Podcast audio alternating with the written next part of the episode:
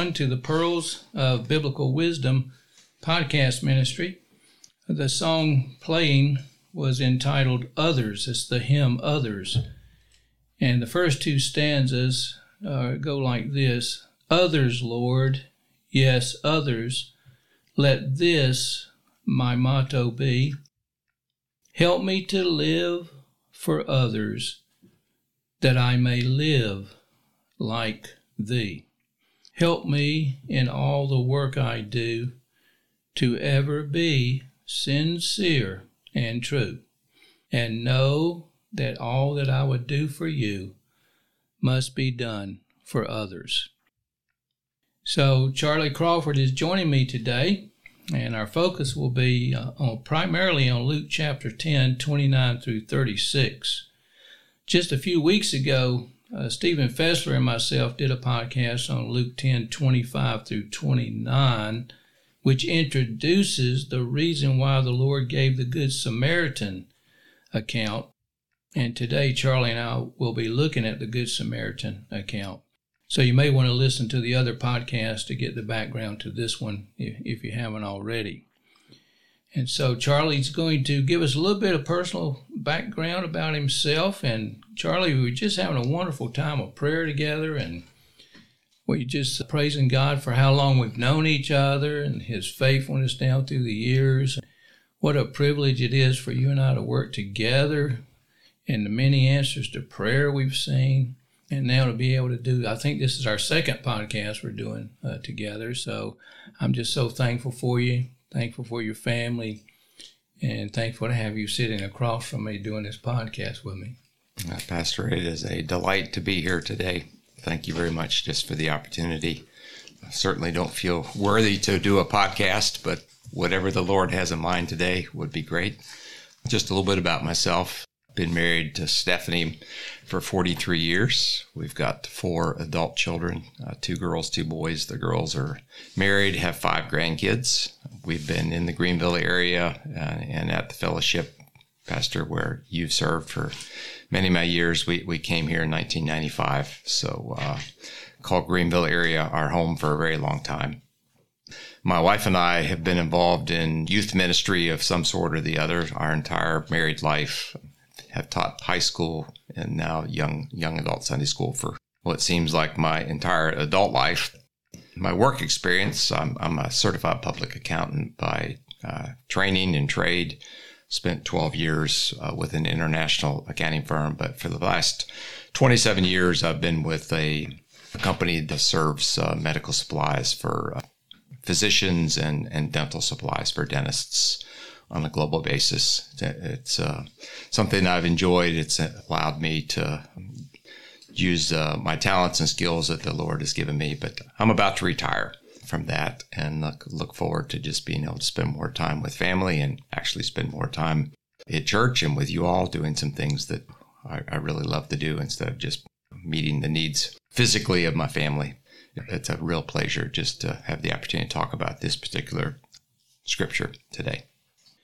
Okay, well, thank you very much, Charlie, for joining me. And what we're going to do now is I'm going to read the scripture that we'll be looking at. And then after I'm done reading the scripture, you'll be giving us some background about the lawyer that's mentioned here in the scripture and also the route that they were taking in those days that was so dangerous. Uh, you'll be giving us a little bit of background about that that will be helpful. So I want to mention before I read the scripture how important it is in life to take the approach that Jesus took on a number of occasions. When he was asked a question, he answered the question with a question. And I base this on uh, Proverbs also, Proverbs 26, verse 4 and 5. It says, Answer not a fool according to his folly, lest you also be like him. And then the very next verse says this Answer a fool according to his folly, lest he be wise in his own conceit. The Lord was a master at this, especially the last week of his life on Tuesday. He had one attack after another attack after another attack they were trying to find some evidence, you know, to crucify him with, and they couldn't come up with any evidence to righteously crucify him. And the Lord, on those occasions, He would answer their coming to Him with their attacks with a question. Uh, this is the same thing we find here in this parable. So let me read it to you. Behold, a certain lawyer stood up and tempted him, that is, tempted Jesus. And he said, Master, what shall I do to inherit eternal life? And Jesus said to him, What is written in the law? How do you read what the law says? So there's a question that uh, Jesus gives in response to his question. And the lawyer answered, and he said, You shall love the Lord your God with all your heart, all your soul, all your strength, and all your mind, and your neighbor as yourself. And then the Lord said to him, You've answered right. This do, and you shall live. But now notice his response, the lawyer's response. And this is the key to his understanding of how to have eternal life. It says he wanted to justify himself. He was trying to justify himself to be righteous before God. And none of us can be righteous before God without God providing the righteousness through his Son, Jesus Christ. So it's not by the works of the law that you become righteous in your own effort. It's got to be the gift of God through salvation in Christ. So Here's what he says he, he was willing to justify himself, and he said to Jesus, Who is my neighbor? So he's trying to be evasive here about facing his sin problem in his life. And so he's taking a different course of action to get the conversation to go in a different direction. And so Jesus then gave the account of the Good Samaritan. And he said, A certain man went down from Jerusalem to Jericho, fell among thieves, and they stripped him of his raiment and wounded him and departed, leaving him half dead. And by chance there came down a certain priest that way, and when he saw him, he passed by on the other side. And likewise a Levite, when he was at the place, he came and looked on him, and he also passed by on the other side. But a certain Samaritan, as he journeyed, he came where the man was. And when he saw him, and this is a key word here, every one of us needs to develop the Christ like character quality of compassion. And so when the Samaritan saw the man laying on the road dying, he had compassion on him. And he went to him and he bound up his wounds putting oil and wine into the area that needed medical attention. And he set the man on his own beast, and he brought him to an inn and took care of him. And on the morrow, when he departed, he took out two pence, and he gave that to the host and said to him, Take care of this man, and whatever you spend more, when I come again, I will repay you. And then the Lord, after he finish, finishes the Good Samaritan account, he says to the man, the lawyer, Which now of these three thinkest thou was neighbor unto him that fell among the thieves? Notice again, the Lord's trying to get this man to see his sin and his need of salvation by questions. And he ends with this question about which of these three was neighbor unto him. Charlie, tell us about the route that the priest and the Levite would have been taking and why it's called the Bloody Way, and give us some background about the lawyer now. Sure, I'll be glad to, uh, Pastor. Let's talk about where they were headed first down the mountain, down the road between Jerusalem and Jericho. Just to put it a little bit in historical perspective, that road ran down the mountain. I'm going to quote uh, a source here. It was a dreary and, and a mountainous road. It was lonely solitude. It was very gloomy. It was uh, inaccessible. uh, on either side. And there were a lot of thieves and robbers and folks that aren't particularly nice people, outlaws of society, quite infamous during that time. And uh, the road was really a, a horrid and treacherous road that had a lot of murderers and ruffians and uh, just folks that created havoc uh, for the people that traveled on that road. It says that the name the Bloody Way because of just all of the chaos that happened when people were traveling up and down that road. Mentions that Herod the Great had dismissed about 40,000 uh, men who had been engaged in building the temple. So they didn't really have any other employment. Josephus, who was a historian in Bible times, said that a lot of those became robbers and they just waited along that road to attack and, and steal from people. So it was definitely a path that was quite challenging for the for the people that went up and down that. So the lawyer in this case, I find it interesting to reflect a little bit upon him. The scripture doesn't clearly state this, but uh, I have the good fortune of working with a number of attorneys in my business career, and I can say that they, they are all very articulate people.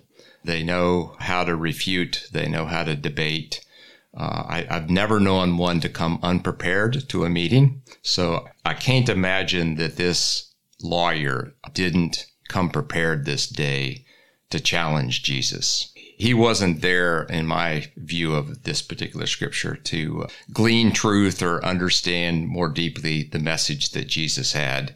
He came with the intentions of testing, putting challenge upon the Lord Jesus. From that standpoint, you had mentioned earlier, reading the scripture, her lawyer desired to, to justify himself. So he, he certainly was looking for a way to trap the Lord Jesus. I do think it's really wonderful how the Lord answers a question with a question. The other really interesting thing that I find in this, at the end of that verse, Pastor, the lawyer wasn't even able to speak the word Samaritan. Mm, that's true. he, that's commented true. about, uh, yes, well, the one who showed mercy. I know we're going to talk about the, the relationship between them a little bit later, but clearly the lawyer had a great disdain for Samaritans. Mm. And he just totally missed the point of what Jesus was attempting to, to get across to him. He came to justify himself and to challenge the Lord Jesus and not to understand the message that Jesus had for the people of that day. Yeah, absolutely. You know, there's a difference between the woman at the well. She was very evasive when the Lord asked the woman at the well about her husband. And she said, I have no husband. The Lord said, Well, I know you have no husband. There's more complication to your situation with your husband. And she began to understand her sinfulness before God. And she got her heart right with God. Whereas this man, he's evasive looking only to find fault with Christ and not really to face the sin in his own life. And I want to just talk a moment here about why did the Lord give the account of the Good Samaritan? Well, he gave the account because this man asked the question, What must I do to inherit eternal life? And in his mind, he thought he could be saved by keeping the law. He was a professional in the law of God by traditions, uh, the interpretations of traditions of the scribes and the Pharisees and the lawyers. They had gotten far away from the actual truth of the Word of God, but they had the mindset we can be saved by keeping the law, obeying the law. And the Bible clearly says, by the law is the knowledge of sin. And that's why the Lord said, What do you read in the law? What does it say? And the man said, Well, it says, Love God with all your heart and soul, strength, and mind, and love your neighbor as yourself. And it should have been at that moment that man should have said, That's impossible. I, I don't do that. I can't humanly do that. He should have fallen down on his knees before God and say, The only way I can do that is if I have the Holy Spirit supernaturally enable me to love you that way and and love humanity person that way. And so instead of that, he said, Well, who is my neighbor? He's trying to cover his sin instead of confess his sin. And I just want to remind all of us what the Bible says about righteousness. It says in Titus 3 5, not by works of righteousness we have done, but according to God's mercy, He saves us through His Son, Jesus Christ. It tells us in Romans 5 1, therefore, being justified by faith, faith in Jesus Christ is what brings us righteous before God. It's the righteousness of Christ's righteousness that makes us righteous before God. And then in Ephesians 2, it says, For by grace are you saved through faith, and that not of yourself. So there's a night and day difference as far as this man's motive, his intention to really want to get his heart right with God. Uh, he was trying to find something to bring against Christ himself. So, with that uh, said, Charlie, let's move on now to our next point here about what did the Lord mean by who is my neighbor?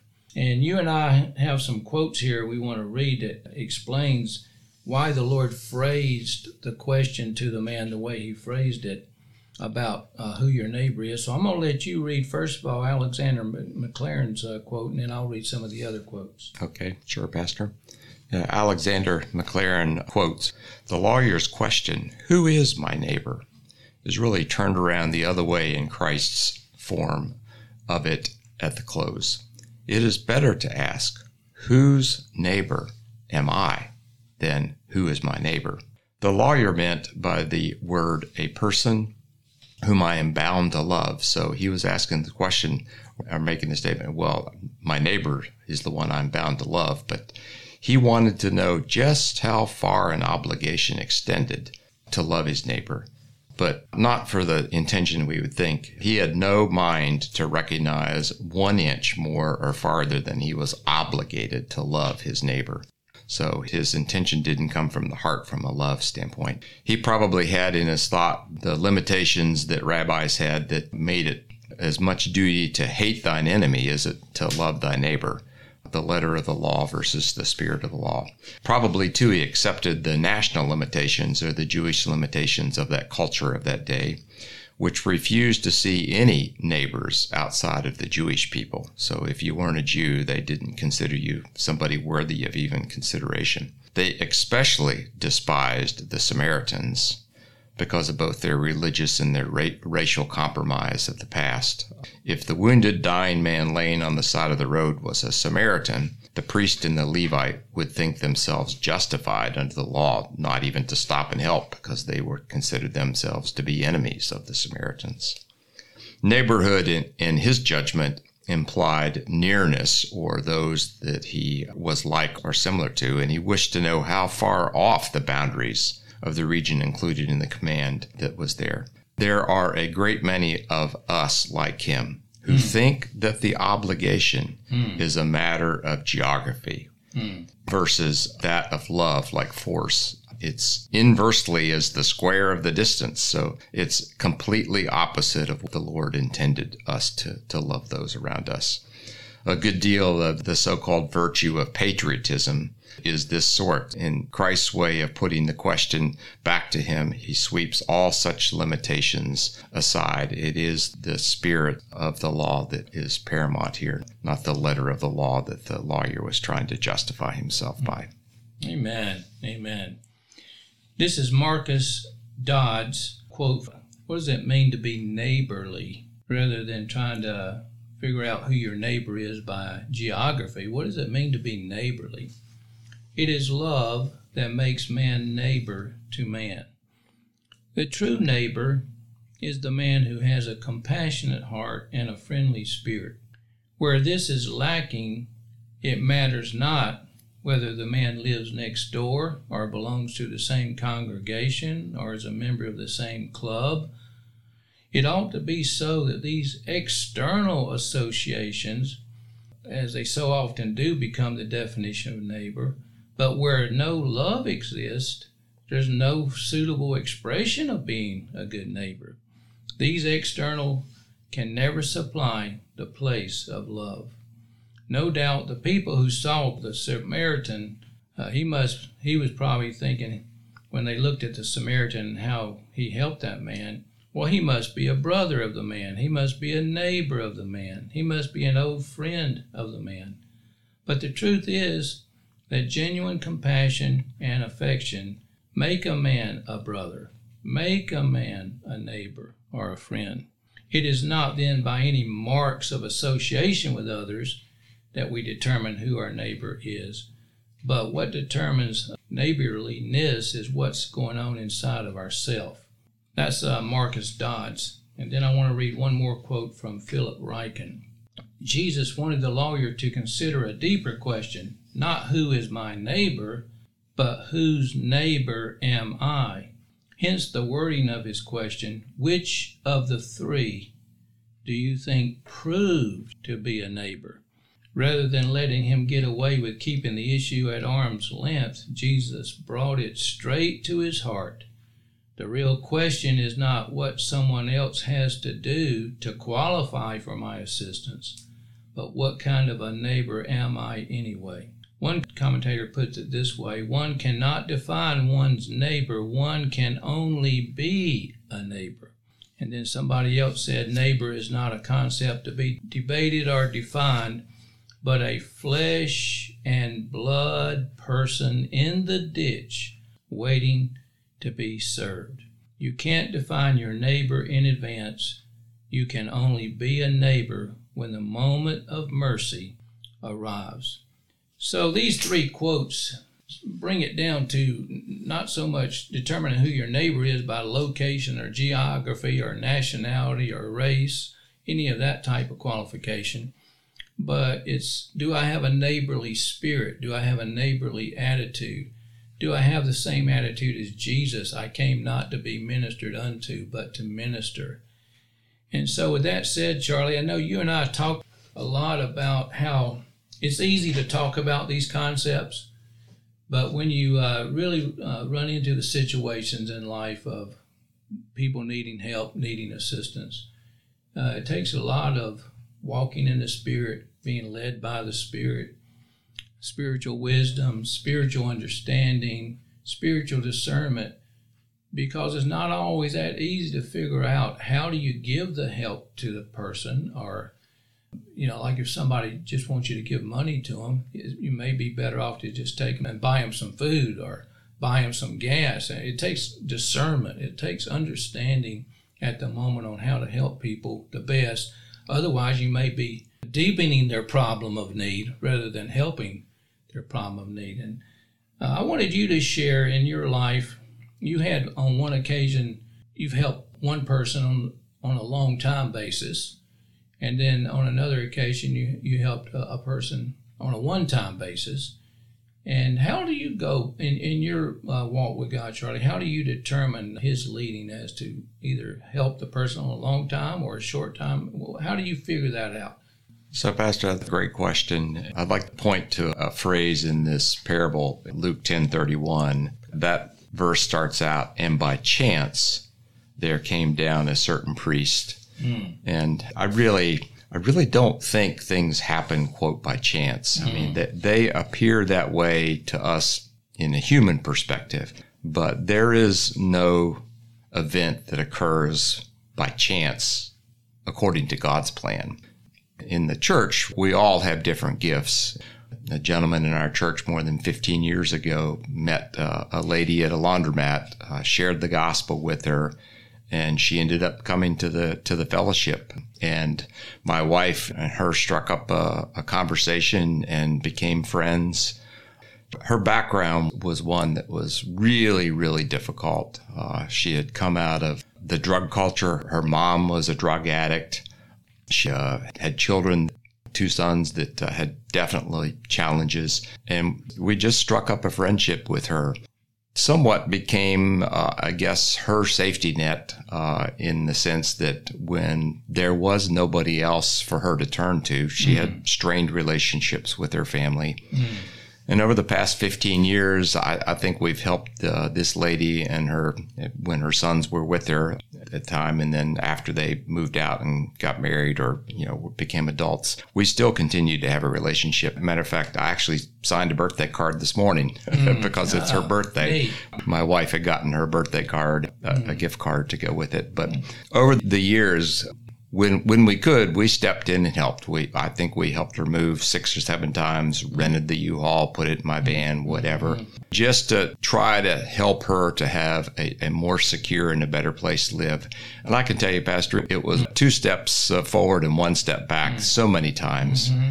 Uh, and we just had to stop and reflect on what her life had been like and say, you know, God has put us here. Mm. He's given us the ability and the means to help her. Mm. Did we shower her with so much money she never had another problem in her life? No, absolutely not. But mm. at those critical moments when there wasn't anybody else that she could turn to, her mm. family abandoned her, nobody was helping her, it's like, mm. yeah, we'll be glad to take a couple of days out of our life and, and help you move and help you get situated. And I'm happy to say right now, she's in a great place. She's, she's finally probably where she'll live the rest of her life uh, securely and safely and, and has what she needs. Mm. Uh, that wasn't always the case. And over the years, uh, we had to go to the Lord and ask when was the right uh, moment to help her and her family. Yeah. One of the things about her is she was growing in the grace and knowledge of her faith and her relationship with the Lord. And by you being there in those temporal yep. crises, uh, the Lord was working in supernatural ways as far as her relationship with God. And you were seeing those things take place as far as her spiritual growth, her spiritual understanding, and her being able to understanding about life that she had never understood before as far yeah. as God. The uh, I'm reminded of the verse in, in James where it says, "Well, if you see somebody in need and you don't help them, hmm. then how can you really have the love of the Lord?" Those moments that we helped her hmm. gave us the avenue and the opportunity to have more spiritual conversations. And you're correct, Beth. She hmm. grew tremendously over those years. Mm-hmm to the capacity that she had the ability to, given her background. Mm-hmm. We just continued to love her, and she's a good, dear friend today. Yeah. Amen. Uh, 15 Amen. years later. Yeah, same with me, my relationship with her. One comment is you can't do this type of relationship on a long term basis with everybody. There's a limitation to how many people you could have that type yep. of relationship with. So all of us have to prayerfully, under God's direction, let Him lead us in these things. Uh, we don't want to overload our circuit, you know, because we'll burn out trying to help everybody to the extent. Yeah, you can't help everybody. Right. right. You, you can help the ones that God has brought across your path. Yeah, exactly. Who are the people that God knows it's His will for me to be involved in that way? Now, you had another situation just recently that was a one time crisis help need. And how did you go about knowing it was the Lord's will? It involved you taking a long trip from uh, South Carolina to New Jersey. It how? did. It actually got started from our home groups that we have. There's a couple that host the home group uh, in their home every, every, month. And so over the last year, we gotten to be pretty good friends with them. And they had befriended this lady who had uh, two daughters and also was the caretaker of another gentleman's son. And it really was our compassion for the hosts who had great compassion for this other lady and her, her children. They had reached out, had spent a lot of time. They had been in her home often. And it was really through them that we saw the need that this lady had. It came a moment when they were being evicted from where they were going to stay and the Lord had provided for an opportunity for her to, to move to New Jersey and have a, a much safer environment to, to have with her kids. And I had lived in New Jersey once.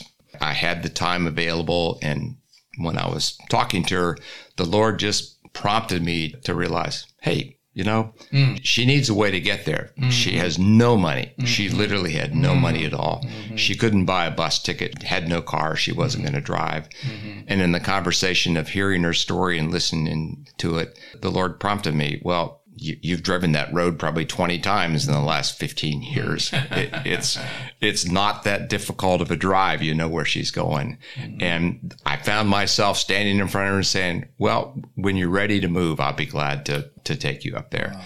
And that's what I did. I mean, uh, I, I, took a couple of days off. Uh, we had a great time of fellowship and sharing. I learned a lot about her. But at that moment, uh, we were able to come alongside her and her family to put them in a better place. Uh, the Lord hasn't written the last chapter of that one. I don't yet know what's going to happen long term, but we certainly want to play a role in that lady's life and also help the couple had invested so much here in Greenville in their lives. Yeah. It wasn't by chance. I had the resources, I had the time, and the Lord literally whacked me upside the head and said, Hey, you can do this. well, this season of your life, there's a lot of going on with your job where, under the normal pressure of your job responsibilities, you probably wouldn't have had the same freedom to just take off like that. That's right. I wouldn't have. I looked at my calendar on the day that she said she needed to go and surprise by chance there was nothing on it not by chance it was the providence there you God. go see that's just it you knew god's given me a, a day of being able to do it. Yep. So God can make it plain. He can make it definite. He can make it sure, whether it's a long term helping or a one time helping. So, Charlie, let's move on now to the golden rule idea here. And you were going to read about the, look, give us a little bit of uh, information about the man who was robbed, but I'm going to talk about the golden rule a little bit first. The Bible talks about Jesus himself said, Whatever you would that men do to you, do ye also to them. So if you were the person lying on the side of the road, wounded and dying, what would you want men to do for you? Well, obviously you need help and you'd want them to help you. Well, eh, that would be what our attitude should be when we see somebody else laying on the side of the road, wounded and dying. Do unto others as you would have them do unto you. But I think it's interesting who God makes the hero of the story to be here the Samaritan being the hero, and then more than likely the man lying on the side of the road was a Jewish man. And because of the animosity between the Jews and the Gentiles, uh, if a Jew came by and saw a Samaritan laying on the side of the road, the man already revealed his attitude. Well, who is my neighbor? Well, the Samaritans are not my neighbor. The Gentiles are not my neighbor. He would have just passed by and said, I don't have a responsibility here because they've forsaken God. The Samaritans have compromised what the Bible says about God and this, that, and the other. And he would have felt justified passing by. But it's very interesting that God lets the man that helps the Jew laying on the side of the road be a Samaritan man. And the Samaritan, to put it in reverse golden rule terminology, he could have said, Well, if I was lying there, he would just pass right by me and wouldn't help me. So why should I help him? You know, he's got such an attitude towards me. Why should I help a man that would never help me? But in, instead, the most least likely man to help the man on the side of the road which proves he had something in his relationship with God worked out properly. Remember, what does the law say? Love God with all your heart, soul, strength, and mind, and love your neighbor. And because he had a love relationship with God, he then showed merciful compassion, merciful love. You know, God loves us when we are rebellious, when we are sinful when we have our fist in his face, uh, we're not lovely when God loved us and sent his son to die for us on the cross. And so when we are helping people, we need to be merciful and compassionate uh, towards other people in the same way that God loved us. That's what the Samaritan did. He loved the unlovely in the sense that this man would have never loved him and helped him. And the most least likely person to help was the one that helped because he had a right relationship with God. And the other man, the lawyer, he was just self righteous in his own self and had no relationship with God. So, Charlie, you have any thoughts uh, about that? And then uh, you want to read uh, your thoughts on the man that was robbed? Sure, be glad to, Pastor. I know that the scripture is actually silent as to whether the gentleman that was robbed was a Jew or not. I find fascinating because it doesn't say, I think this particular parable appeals to so many people around the globe. Of all the stories, uh, this is probably one that in every culture you hear the Good Samaritan story. I mean, we even have in the United States Good Samaritan laws that many states have enacted to protect people that choose to have compassion. And in this particular case, the Samaritan, as the scripture says, as soon as he saw him, he had compassion on him. So there was clearly something about the Samaritan toward this man, but we don't really know much about him. We just know that he was traveling down the road because the scripture says he was going from Jerusalem to Jericho. We don't know why he was in Jerusalem. We don't know why he was headed to Jericho. We just know that he ended up in a very bad place having been attacked. The Samaritan was the one that, quote, by chance came across him, had the opportunity to to show the love of Christ toward him. So the fact that we don't we don't know whether he's a Jew, but for those that are Jews, clearly the lawyer was. I'm sure that he heard the story and said, "Oh, well, the man that was robbed was a Jew." But there may be other people that that hear the story and don't come to that same conclusion, but still get the same principle that Jesus was trying to get across that we're supposed to to love our neighbors and our neighbors are folks that are the people that come across our path and are in need. So I, I just find it a very compelling story. Actually, I, I have a personal story, Pastor, mm. uh, hmm. where I I, was like the priest and the Levite years ago. okay. Uh, speaking in New Jersey, uh, my family lived, lived in New Jersey for a short period of time, and I think it was the coldest winter on record, at least in my lifetime. We were driving back to visit my parents in West Virginia. Mm. It was 15 below zero. Wow. It was uh, late at night. A car behind me had passed me on a very curvy road in West Virginia. A couple of corners later, there uh, a deer ran across the, the road. The the car in front of me that had been behind me that had passed me uh, hit that deer. Mm. Didn't do a lot of damage, and I have to admit, Pastor, I I didn't stop.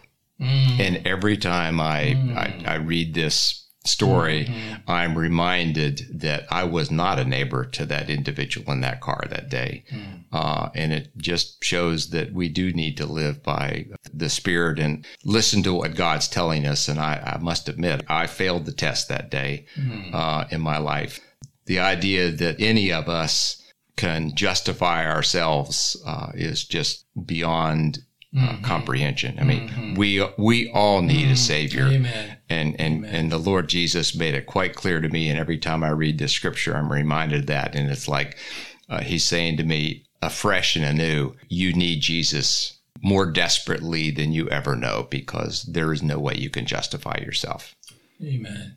Yeah, God's got to regenerate us. We we got to have new life within us because we have a sin nature within us. And we can't overcome that sin nature. The sin nature just causes us to be full of our own self and selfishness. And certainly we're going to pass by lots of people. You know, when you're wrapped up in yourself, you're, you're going to use people for your own self interest, your own self gain instead of looking for ways to help people.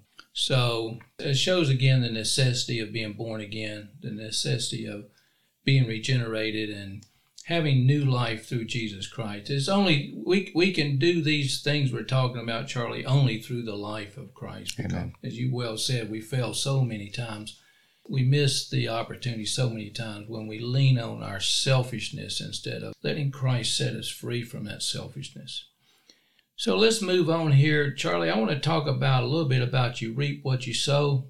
And then we're going to talk about, we'll go down and cover the excuses and the letter of the law after this.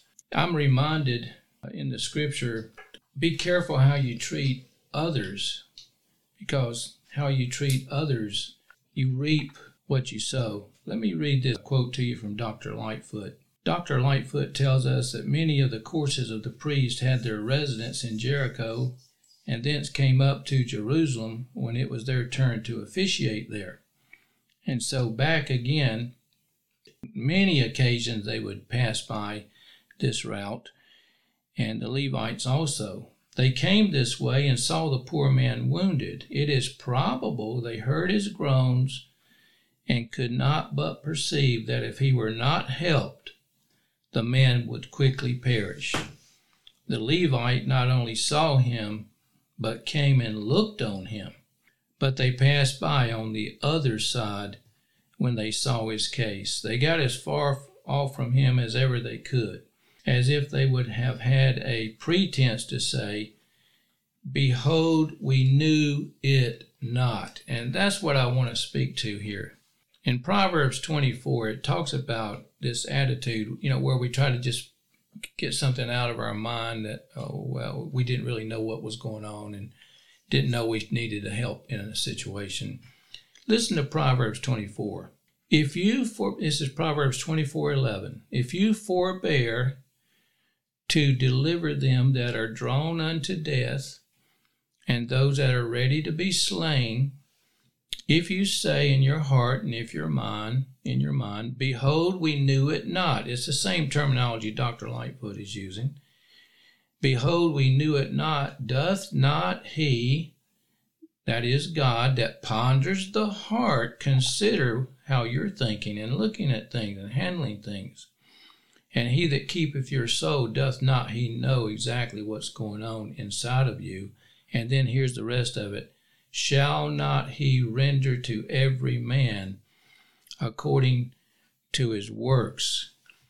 We need to consider what's going to come upon me. If God gives me the opportunity to help others and I let it pass, and the Bible clearly says you reap what you sow, and even using the excuse, behold, we knew it not, that's not going to uh, make it go away. Uh, we need to consider what am I going to bring upon myself? There's another proverb in Proverbs 21:13. It says, "If you stop your ears at the cry of the poor, and you make excuses, which is what we're going to look at, at next, the excuses that the priest and the Levite could have used. If you stop your ears at the cry of the poor, you will cry and not be heard. So I think I should put the fear of God into us that be careful what you don't do for others because you may find yourself in a situation where others don't do for you in your time of need because you do reap what you sow. So, Charlie, could you read those excuses for us? The priests and the Levites quote about the excuses they could have come up with. Sure, Pastor. I'll be glad to. The priest and the Levite, they were both in a hurry. They had probably been a month in Jerusalem serving in the temple. They were expected and wanted at home. Their wives and children were probably anxiously awaiting for them. The sun would soon go down, and it was a very lonely road, even by daylight. Neither of them understood surgery or how to help. They couldn't bind up a wound or, or save the man's life if he was in need of great medical care. Moreover, the poor man, he was already half dead. He would probably be dead in an hour or two anyway and it was a pity to waste time on such a hopeless case. The robbers, too, might be back again if they stopped to help. Then the man might die and the person found near the body would be charged with the murder. They're all good excuses, Pastor, every one of them. yeah, it's true. Yeah. It, uh, it, it comes to pass that the world's miseries go unrelieved and the world's sins unrebuked and the world's uh, perishing ones unsaved. But now, in contrast with all this, our Savior shows us that in the presence of distress, true love, forgetting self, hastens to its relief. And actually, Pastor, as I'm reading this, I'm mm. reminded that there, mm. right now as we speak, mm. this principle is being played out uh, by a gentleman that was uh, the security officer in, in one of the schools that had one of those uh, mass shootings, and he chose not to step in and help. Uh, and he's in court today uh, on trial for mm. failure to actually help mm. in a situation. Mm. So I find it e- interesting. Even in our in our sinfulness of man, right. we recognize right. yep. that if you have the opportunity, the capacity, and the ability, you should help. Yeah. Uh, and clearly, uh, the priest and Levi didn't. But uh, as I shared earlier, I'm guilty of doing that too. I drove around the person that hit the deer and didn't right. stop to help because yep. yep. my kids were sleepy. It was 15 below zero. I didn't want to be bothered. Yeah, and so have I on many occasions done the same thing. And that particular quote was uh, by H.M. Grout that Charlie just read about. These are excuses. You know, it's amazing how we can our mind can reason logically to the wrong, wrong conclusion. Wrong conclusion. And that's exactly how those excuses uh, play out there. We need to trust in the Lord with all our heart and lean not on our own understanding. In all our ways, acknowledge Him, And then God will direct our path. So it, it doesn't mean that we're going to be able to help every time in every situation, but what are the times that God's it's God's will for us to help in certain situations in certain cases. So Charlie, let's talk about the letter of the law and the spirit of the law. The whole purpose of uh, the law, as Jesus pointed out when the man said, Love God and love your neighbor as yourself, he said, You've answered rightly. So the law of love should override the letter of the law situations. You, you got you know, the New Testament says the letter of the law kills. If you only go by the letter of the law, it kills. But if you go by the spirit of the law, it brings life to people's lives. So, what do you see there, Charlie, about the letter of the law and the spirit of the law? Uh, I, I, think it's fitting that a, that a lawyer is the one that asked him these questions, and he you know, challenged the thinking of the lawyer because what better example of an individual who knows the letter of the law than, mm. than a lawyer? Uh, and the idea that we need to look past the letter of the law. I'm actually, when we were talking about this earlier, Pastor, I was reminded of mm-hmm. a, a verse in Deuteronomy that I'd like to read. It says, When you build a new house, you must build a railing around the edge of its flat roof. That way, you will not be considered guilty of murder if someone falls from the roof. So here in the Old Testament, the Lord laid out a, a, biblical command for them that, well, you're supposed to put a railing around the flat roof because that's where people went uh, in the evening to cool off up on the roof. You didn't want folks to fall off. So there is this aspect of, of the letter of that. But there really is a, a principle here that is even beyond that. And that is we're supposed to love our neighbors, be concerned about our neighbors. I had a situation last year.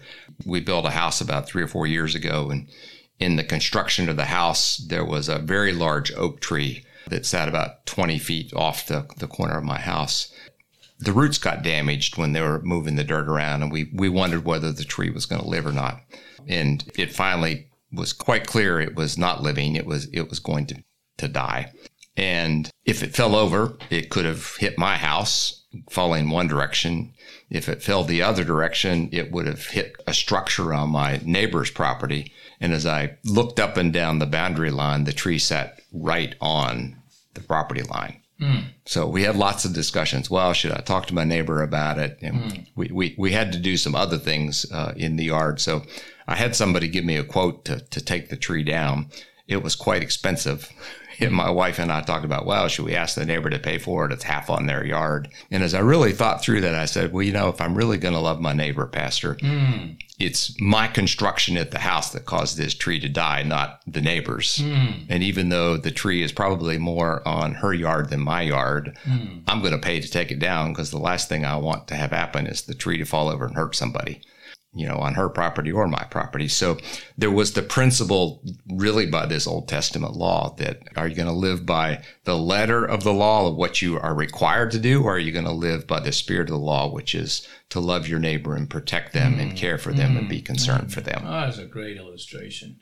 Weren't you saying, Charlie, that these laws, home ownership, right now, nationally and internationally, there's a lot of cases that goes back to this principle. There, there is, Pastor. The, the, this this biblical principle, and I think the other one that's in the scriptures is talk about you know when the individual's cow falls in the ditch and you choose mm-hmm. to pull the cow out on a Sabbath. The idea uh, is foundational in Western law, both English and American law, that we have an obligation to be concerned for others' safety and risk. And matter of fact, there, there's a number of case law and there's a number of actual laws on the books today that require us to be considerate of the risks that others might have.